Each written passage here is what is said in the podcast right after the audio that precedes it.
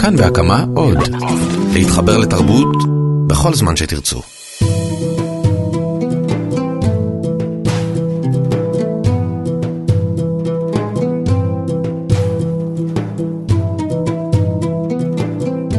הוא נולד בעיירה מונדווי שבאלג'יריה. כשהיה בן שנה אבא שלו מת באחד מקרבות מלחמת העולם הראשונה והוא גדל בעוני. ב-1936 הוא קיבל תואר בפילוסופיה באוניברסיטת אלג'יר והוא כתב את הזר, את המיתוס של סיזיפוס, את האדם המורד, את אדם הראשון ועוד הרבה מאוד ספרים ומסות וב-1957 הוא קיבל את פרס נובל לספרות. שלוש שנים אחר כך, ב-4 בינואר, הוא מת בתאונת דרכים. אנחנו בגם כן תרבות, תוכנית שמוקדשת כולה לאלבר קאמי.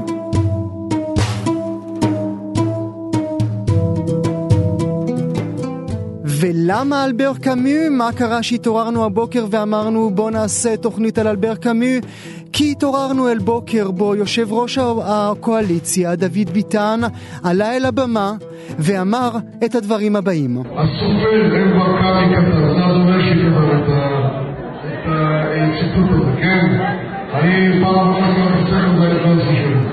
טוב, קשה היה לשמוע ובגלל האיכות את מה ששמענו, אז אני אצטט ברשותכם. אומר דוד ביטן, הסופר אלבר קאמי כתב, זה הדובר שלי כתב את הציטוט הזה, כן? אני פעם אחרונה שקראתי ספר, זה היה לפני עשר שנים. ואיתנו שני אנשי תרבות, הבמאי רון חכלילי, ערסים ופרחות, אכלו לי, שתו לי, והסופר והעורך בני ציפר, שלום רון, שלום בני. שלום. שלום. אז רון, חשוב לקרוא את אלבר קאמי?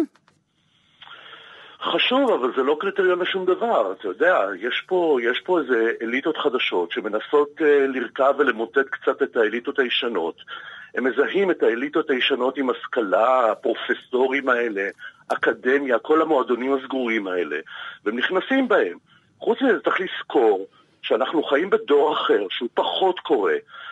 והוא לא פחות חכם מצד שני. אבל דוד ביטן הוא לא הדור הזה. אני מסתכל למשל על הילדים שלי. אני מסתכל על הילדים שלי בעיניים קרועות, ואני מתחנן בפניהם לקרוא ספרים, והם לא קוראים ספרים, הם יותר רואים טלוויזיה, הם נמצאים באינטרנט, הם, אתה יודע, הם, הם במקומות אחרים. אז אני יכול לחשוב שהם יותר, יהיו יותר טיפשים ממני, מצד שני אני רואה שהם הרבה יותר חכמים ממני, כך שזה לא קריטריון לכלום.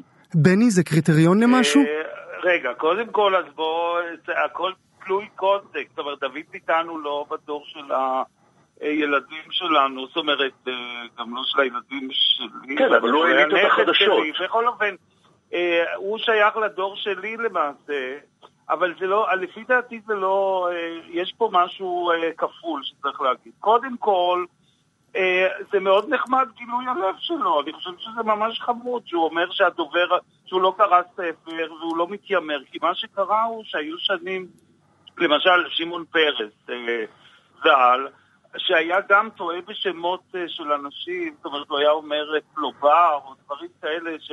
והוא רצה נורא... גם היה name dropper, היה משוויץ כל הזמן שיש לו מלא ספרים ליד המיטה. אז בדיוק, אז, אז היה בזה משהו מגוחך לא פחות מאשר להגיד, נכון. אה, אני לא קורא ספרים. זאת אומרת, אז, אז, זאת אומרת, אני דווקא מאמין בחלוקה שאפלטון בשעתו רצה אותה שיהיו האנשים שהם שומרים עלינו, כלומר החיילים, שיש האנשים שעובדי אדמה, ויש הפילוסופים שקוראים את הספרים. זאת אומרת, אז זה, אה, זה לא כזה נורא שמישהו רון. אומר, אני טוב במה שאני עושה, אני לא צריך לקרוא ספרים, זה... דבר אחד. רון, דבר רק שנייה ברשותך בני, רון, אה, אה, עם כל הכבוד לאפלטון ולבני ציפר, אתה באמת רוצה אה, שליחי ציבור, יושבי ראש קואליציה, שלא יודעים אה, לומר את שמו של אלבר קאמי כמו שצריך? לא, אבל אתה יודע, אלה החיים, וזאת המציאות, ואנחנו הולכים לקראת המקום הזה, אז יכולים לקרוא לזה בורות, ויכולים לקרוא לזה שהולך ופוחת הדור, אבל גם אפשר להסתכל על זה בעיניים אחרות, משהו שיותר מחובר לעממיות, שיותר מחובר לעמך, שפחות מתהדר בשמות שאנחנו מתהדרים בהם. אתה יודע, אפשר להסתכל על זה בעיניים קרועות, ואפשר להסתכל על זה בעיניים סימפטיות, בדיוק כמו שבני עושה. כן, אני, אני, אני, אני, אני, אני, כדי לא להיראות שמרן וכ- וכדי לא להיות שמרן, אני כל הזמן משתדל כן לקבל את הדברים, גם אם הם לא ממש מוצאים חן בעיניי. אני תוהה אם שניכם לעומתיים כל כך, אה, אתם כאילו מין, במין דווקא כזה, לא, אתם לא לוקחים את הצד, לא, אתם לוקחים את הצד. אני לא הייתי מתחתן איתו, אני לא הייתי מתחתן עם אישה שלא יודעת אה, לקרוא את אלבר קאמי, או שאוהבת, אה, אני- אתה יודע, דברים אחרים. לא, אני, אני, בואו, אה, בואו זה ברור לי. לגמרי, אבל מצד שני, אתה יודע, אני, אסור לנו לקפוא על שמרנו, ואסור לנו אה, להתהדר בשמות הישנים, ואנחנו כן צריכים להיות פתוחים להשכלה מסוג אחר. בני? רגע, מותר להגיד עוד משהו. אני רוצה להגיד שהבעיה היא, זה שהוא אמר אה, את השם הזה בשיבוש, זה בגלל העברית שאין בה, שאין בה ואול. אם זה היה כתוב בלועזית, וה- והיינו חיים במדינה שיש... אה, עכשיו אתה מנסה לעשות לו לא חיים קלים, בני. השיבוש הוא בגלל ש- שלא, זה לא מנוקד או משהו כזה. זה אחד. דבר שני, דווקא, עכשיו כדי להיות, להגיד הפוך ממה שאמרתי קודם, שדווקא אלבר קאמי הוא מישהו שכן אה, פוליטיקאים היו צריכים אה, לאמץ ללמוד. אותו אל חיקם, בטח פוליטיקאים מזרחים, כי הוא היה קודם כל ממרוקו. אלג'יר, כן. נכון. מאלג'יר, סליחה, הוא היה מצפון אפריקה, והוא אמר את ה... כנראה המשפט שאחר כך בא ב... בווידאו. שודר. זה משפט נורא מפורסם, שהוא אמר שאם אני צריך אה, לבחור בין הצדק ובין אימא שלי, אני בוחר באימא שלי, שזה משפט נורא חביב. מהמם. על פוליטיקאים מהימין, כן. תראו, גם צריך לחשוב, לחשוב על המימד של ההתרסה שיש בדבר הזה, שקצת מזכיר לי את ההתרסה של מירי רגב עם צ'כוב. יש משהו בדור הזה, בצעירים של הליכוד, נכון שהוא בדור שלך, בני, אבל עדיין הוא בין הצעירים, הוא, הוא מהחדשים, שיוצאים ממש, ששמים עין, ששמים אצבע בעין של הממסד הישן, שמזוהה לכאורה עם השכלה, למרות שהוא היה בור, כמו שאמרת, בני, בהתחלה, וציינת את שמעון פרס. אבל למה. אתה מגן על זה? למה אתה מגן על זה, רון? אני לא מגן על מבין את זה. אני חושב שזו שמרנות לא, לי- לא, לא, לא להגן על זה. אני חושב שזו שמרנות לא להסתכל על הדור הצעיר, על הדור החדש הזה, שמביא איתו ערכים אחרים, שונים לחלוטין מהערכים שאיתם, שאיתם אנחנו מזוהים. כן, כן ולא. זאת אומרת, בואו לא נגזים לשום כיוון. זאת אומרת, הערכים שמביא דוד ביטן, אני לא ממש... אה, גם, גם אם אני הייתי ימני, לא הייתי נורא רוצה. אבל בסדר, אה, הוא, יש פה משהו אה, נחמד. זאת אומרת, לא צריך... כי ברגע שאנחנו מצטרפים להגיד אוי אוי אוי, זה נורא, הבורות של האנשים, אז אנחנו נעשים בעצמנו טרחנים, ואנחנו לא רוצים להיות טרחנים. מצד שני, אני כן חושב שלא היה מזיק, זאת אומרת, זה לא מתאים באמת לליכוד שיש לו אנשים כאלה, זה די מביך גם את הליכוד, כי היום הליכוד למה? למעשה מה שהיה מ-77 פעם יש לליכוד פחות או. יותר כאלה. אה, לא, כי הליכוד היום הוא מפלגה סולידית ושיש בה אנשים אה, גם, אה, אני יודע, נתניהו שקורא הרבה ספרים, ויש איילת שקד שהיא כותבת מאמרים, ויש לנו, היא, אומנם היא לא ליכוד, אבל היא ימין. בכל אופן, ה- הימין היום הוא הרבה יותר משכיל ו- ו- ו- ונאמר אה, שוחר דעת מאשר האנשים האלה. זאת אומרת, יש פה איזה בעיה, יש בעיה ש- שלא צריך גם להגזים בכיוון הזה שאו איזה כיף שאנשים... רון, אה, רון, סתם, מילה זה- לסיום? מילה לסיום, רון? אני אומר לא להיבהל, לקחת את זה בסוג של שוויון נפש. אה, זה קצת עצוב, אבל זה קצת אה, מבדח. מצד שני, אנחנו טיפה אחרי פורים, זה קצת מבדח. יש פה איזו תחלופה של אליטות, שאני מציע אה, להסתכל על זה יותר בסלחנות ולאפשר להם להיכנס גם אם אנחנו לא ממש אוהבים את זה. רון חכלילי, בני ציפר, תודה רבה שהייתם איתי. תודה, תודה. להתראות. טוב, אחרי הדיון הזה בואו נדבר קצת על תרומתו הספרותית של קאמי לתרבות העולמית. נמצא איתנו ניר רצ'קובסקי, סופר, מתרגם. צריך גם לומר, אביר במסדר האקדמי הצרפתי, זו הפעם הראשונה שאני מראיין אביר. הוא תרגם את גלות ומלכות של קאמי אה, בהוצאת הספרייה החדשה. זה שישה סיפורים, בעצם הספר האחרון שקאמי פרסם בחייו. שלום ניר. שלום גואל. אז זוכה פרס נובל לספרות זה מסוג הזכיות שהיו ראויות או מסוג הזכיות שאנחנו תמיד אמרנו בעצם מי זה האיש הזה שמקבל את הפרס החשוב? לא, במקרה של קאמי אין ספק בכלל, מה זאת אומרת? אה, בשבילו נוצר פרס נובל, אם לא בשביל סופרים כאלה אז בשביל מי? אה, הוא באמת אה, אולי הגדול מכולם, ו- ו- וגם הספר הזה, גלות ומלכות, ו- והנפילה, שתרגם אחיך, אגב. כן. עכשיו הבכת אותי, כן, עמנואל פינטו הוא סופר ומתרגם בעצמו, כן. כן, אז הנפילה וגלות ומלכות, שניהם יצירות מופת הגדולות של הספרות הצרפתית, של הספרות העולמית, בכלל בלי ספק. הוא היה גדול בחייו? אה, או, שה, או שהעובדה שהחבר'ה של סארטר לא כל כך אהבו אותו ואת עמדותיו בעצם הוציאו אותו אל השורות האחרונות של הספרות. לא, לא, הוא היה מאוד גדול בחייו, הוא היה מאוד ידוע, הוא היה יחד עם סארטר באמת, האינטלקטואל, זאת מה שנקרא הסופר המגויס, כן, אה, ש, שנלחם למען הרבה מטרות פוליטיות חשובות. תסביר את אה, המגויס. אה, מגויס זה אומר שהוא לא כותב ספרות אה, טהורה בשביל האסתטיקה ואך ורק למען האומנות, אלא בשביל אה, לעזור לאנושות, איך שהוא חשב שצריך לעזור. כן, היה לו, היה לו אידיאלי, והוא כתב בשביל לקדם את האידיאלים האלה. גם סארטר, אבל סארטר היה הרבה יותר קשור למפלגה הקומוניסטית, ובסופו של דבר תמך באידיאלים מאוד אפלים. וקאמי לעומת זאת היה אוהב אדם אמיתי, והומניסט גדול. הוא היה הומניסט גדול. כשאנחנו חושבים על, על קאמי, אנחנו חושבים על הזר ועל הדבר, ואני משום מה חושב דווקא על אדם הראשון. נכון מדובר ביצירה שהיא קצת נפרדת מהיצירות האחרונות שלו? כן, האחרות? כן, יצירה בעצם שהוא לא השלים, זו יצירה שהכתב יד התגלה. רק אחרי מותו. אחרי מותו. הוא מת, צריך להזכיר, הוא מת בתאונת דרכים, בגיל די צעיר. מגיל חמישים ומשהו, וזמן לא רב אחרי שהוא קיבל את הנובל. והוא תכנן לכתוב עוד הרבה ספרים, שאחד מהם היה אדם הראשון, שזה ספר אוטוביוגרפי. זה ספר שהוא מספר על הילדות שלו באלג'יר. המשפחה שלו, שהייתה משפחה מאוד ענייה, קשת יום, הוא אמנם היה מהמתיישבים הצרפתים באלג'יר. מהפיינואר, כן. מהפיינואר, בדיוק, זאת אומרת, כאילו קולוניאליסט, אבל זה קולוניאליסטים מאוד עניים היו, זה בא ממש ממעמד הפועלים. והעובדה שזה היה אוטוביוגרפי זה מה שהופך את הספר לנגיש יותר משאר הספרים שלו?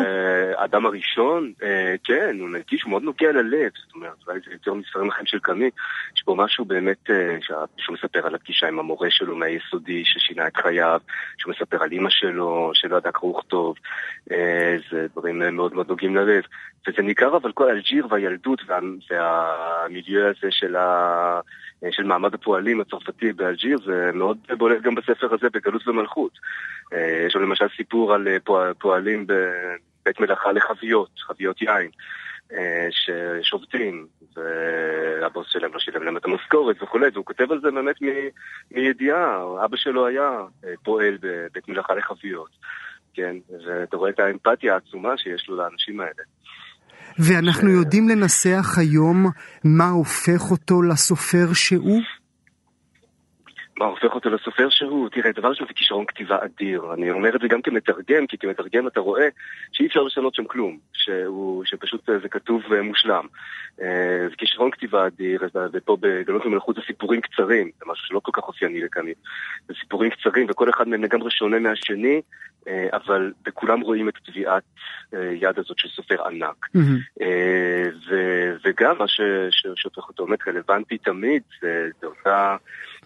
אותה אהבת אדם מאוד מאוד עמוקה שיש בכל הסיפורים שלו, זאת אומרת שבסופו של דבר תמיד מעל האידיאולוגיה.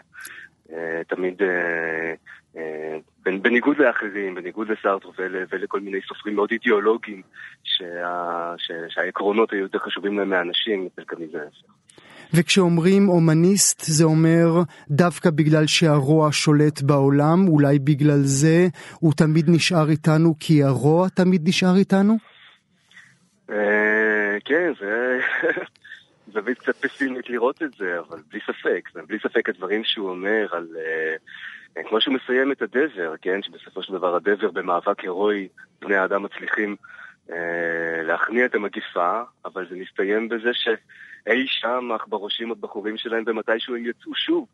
כן, וזה בדיוק מה שאתה אומר, בסופו של דבר הרוע תמיד שם, מחכה בחורים שלו, גם כשהוא מוכנע.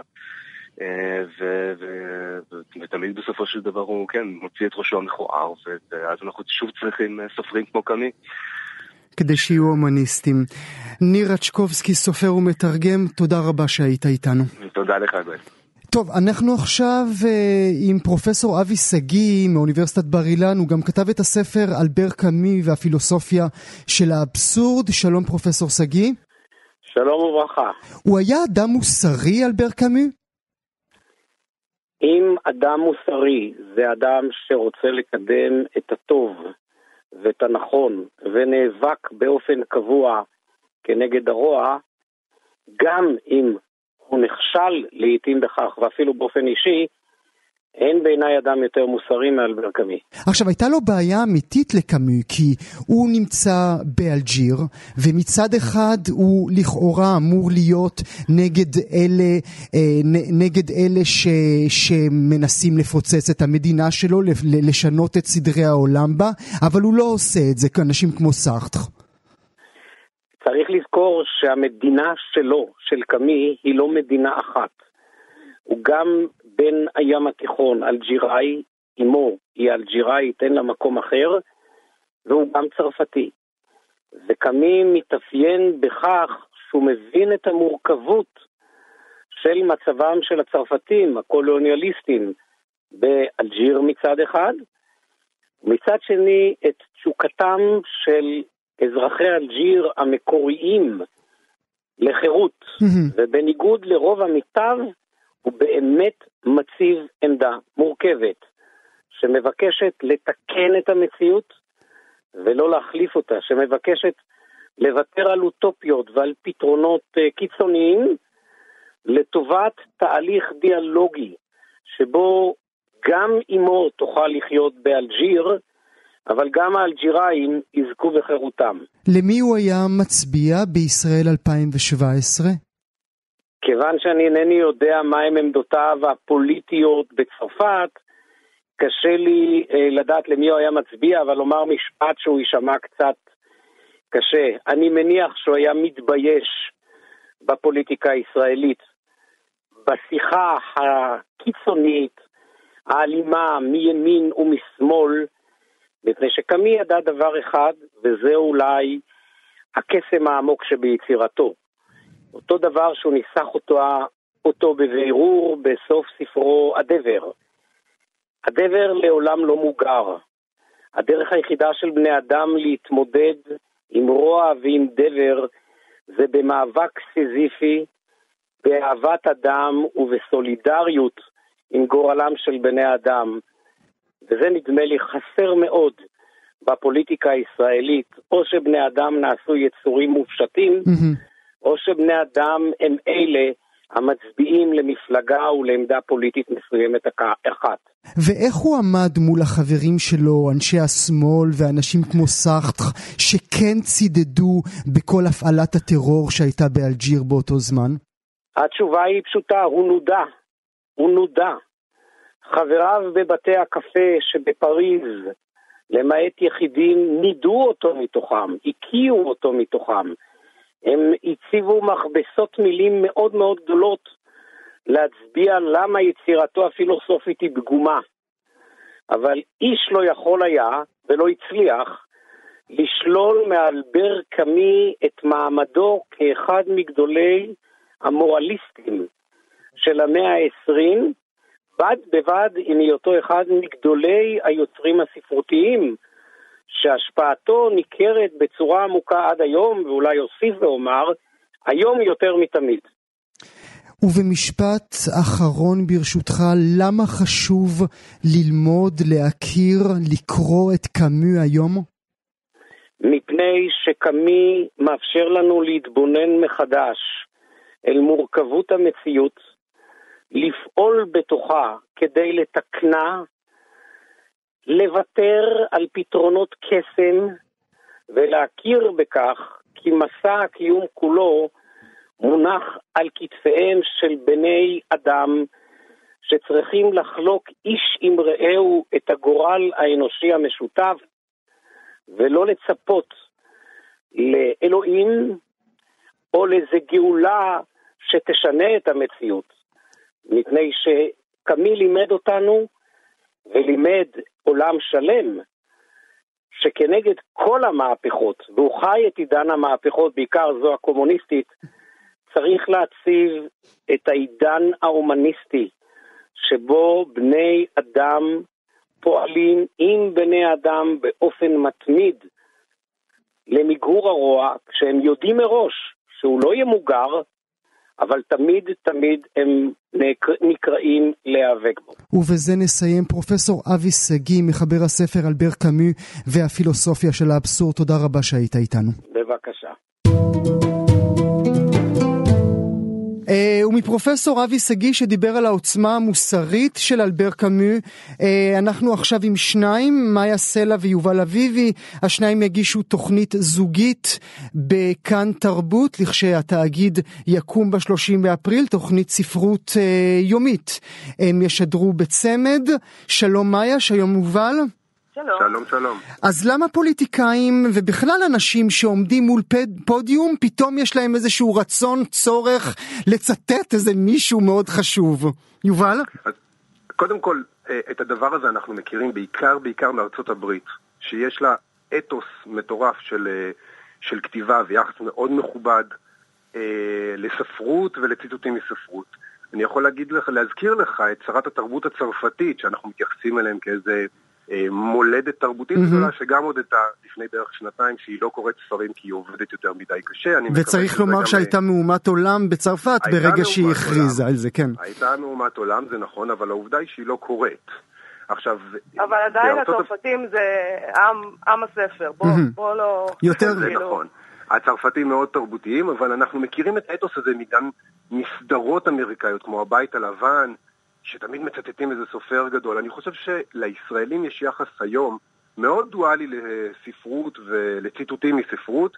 מתייחסים אליה קצת כמו שאנחנו מתייחסים לעשירים. אנחנו מקנאים בהם ושונאים אותם. ביחד. אנחנו, אנחנו, שונאים אותם בדיוק בגלל הדבר שיש להם שאנחנו רוצים, ו...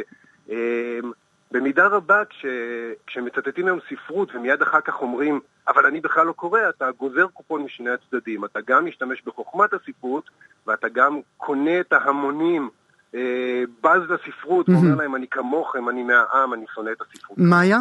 אני חושבת שיובל, אה, עם כל הכבוד לתיאוריה התרבותית הנאה שלו, באמת תיאוריה מאוד מאוד יפה, אני חושבת שזה הרבה יותר פשוט מזה. אנחנו חיים בעידן של אינטרנט, של גוגל, בן אדם בא לכתוב נאום, דובר או כותב נאומים, הוא רוצה ציטוט יפה, הוא נכנס, זה מסודר באינטרנט לפי נושאים, הוא בוחר את הנושא, הוא, הוא, מצטט, אם זה, זה לא חייב להיות אה, ציטוט תנו לי ציטוט, תנו לי ציטוט על קישור. זה גדול. תנו לי ציטוט על קישור. תגידי, מאיה, אנחנו ראינו... אני לא חושבת ביטן זה היה חשוב, אם זה כמות, צ'רצ'יל או פורד. אה, אנחנו ראינו וידאו של כעשר שניות שנעצר, אנחנו לא יודעים מה היה הציטוט נכון. שביטן ציטט.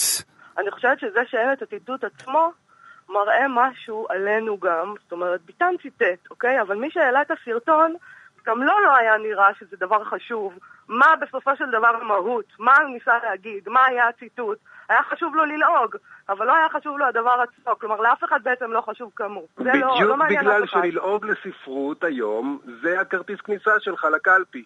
לא, זה בדיוק, בדיוק. בגלל שספרות זה לא העניין, אלא הלעג זה העניין. זה הסיפור. העיקר שעשיתי דחקה והעיקר שקיבלתי עליה אה, מאות לייקים ושרים נכון. וכל מה שאפשר. יובל, מה הציטוט, אה, ציטוט הפוליטיקאי האהוב עליך? אני לא יודע אם זה אהוב, אבל זה אחד הזכורים ביותר, זה גם דרך אגב עשה סערה קטנה בארצות הברית. אה, אובמה, שהוא אולי הנשיא הכי ספרותי שהיה לנו לאחרונה, הוא גם כותב בעצמו וגם קורא, אה, ציטט את, אה, את אטיקוס פינץ' בנאום הפרידה שלו ואמר, ואני מתרגם את זה, אני קראתי את זה מאנגלית, אז אני מתרגם בעצמי, זה בטח לא התרגום הכי טוב, אתה אף פעם לא מבין אדם עד שאתה בוחן דברים מנקודת מבטו, שאתה מטפס לתוך אורו והולך בתוכו. אטיקוס פינץ' הוא הגיבור של uh, To Kill a Mockingbird mm-hmm, של mm-hmm. הרפר לי, על משפט uh, uh, נגד שחור שהואשם uh, ברצח, uh, על לא עוול בכפו, ויש לו uh, את אטיקוס פינץ' שהוא העורך דין הלבן שלו. עכשיו, זה ציטוט טוב, זה ציטוט, uh, זה ציטוט שמדבר על שוויון, אבל בעצם זה ספר מאוד מאוד קשה על היחס לשחורים. Mm-hmm. אטיקוס פינץ' הוא לא הדמות אה, הכי... אה, הלבנה האהודה ביותר, אה, כן. הכי אוהבת אדם בסופו של דבר, זה יצר גם כן סערה, אבל, אבל אה, לאובמה יש מסורת ארוכה של ציטוטים טובים מספרות. ומאיה?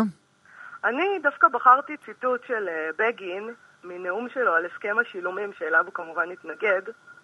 למה זה מצא חן בעיניי? כי אתה רואה שהוא בעצם, הוא, הוא מתאר איזה, הוא, אה, טרגדיה מ-1919, שבה נהרגו שלושה ארבעה יהודים בחשד שהם בולשבוקים, סליחה, הם לא נהרגו, הם נרצחו, אוקיי? הם, אה, איזה גנרל פולני הוציא אותם להורג. ומה הוא מצטט? בנאום. אגב, זה, זה ציטוט ביידיש, אז תסלחו לי שם, אולי יש שם אנשים, בטח מלך יכול לתקן אותי. אה, אבל הוא אומר בגין ככה, אני אז נער הייתי, לימדוני לומר שיר על ההרג ההוא. את כל המילים אינני זוכר, אך את המשפט הזה עדיין אני זוכר. באסר קומט נישט צודר סדר נחת. כלומר, מוטב שלא תבואו לליל הסדר. כלומר, מה שבגין עושה פה בנאום בכנסת, בעצם אומר לך שהוא זה משהו שהוא זוכר, הוא, לא, אומר לך שהוא לא זוכר, הוא זוכר רק משפט אחד, עד כדי כך זה נטמע בו, שזה ברור לך שהבן אדם הזה הוא אדם שקורא. כמה זה אנושי. ושאלה לס... שאלה לסיום לשניכם, המלצה אחת... אני צריך לתקן, אה, הוא נאשם באונס, סליחה, לא ברצח, אני טעיתי. ולסיום, אה, אומר דוד ביטן בנאום שלו, אה, אני פעם אחרונה שקראתי ספר, זה היה לפני עשר שנים. המלצה שלכם למישהו שלא קרא עשר שנים, מה כדאי שיקרא, מאיה? אני הייתי ממליצה לא לקרוא את אה, סיפורי קנטרברי של צ'וסר, טקסט מלפני 500 שנה. יש תרגום חדש יחסית של מאיר ויזלטיר, נפלא. אה, קודם כל זה סיפורים, אז אפשר... אז זה כבר יותר לא טוב, כן. וזה משהו מאוד מאוד עליז, אה, זה מין משתה כזה, רווי זימה, חדוות חיים, אבל בסופו של דבר גם מדבר המון המון על מוות, על תככים, ספר נפלא ונהדר. יובל, ההמלצה שלך? זהו, אה, ספרות זה כמו שריר, ואי אפשר להתחיל ישר במשקל מאוד מאוד כבד. משהו קליל אבל איכותי שרק תורגם עכשיו בהוצאת נהר, המגפה הסמוקה של ג'ק לונדון.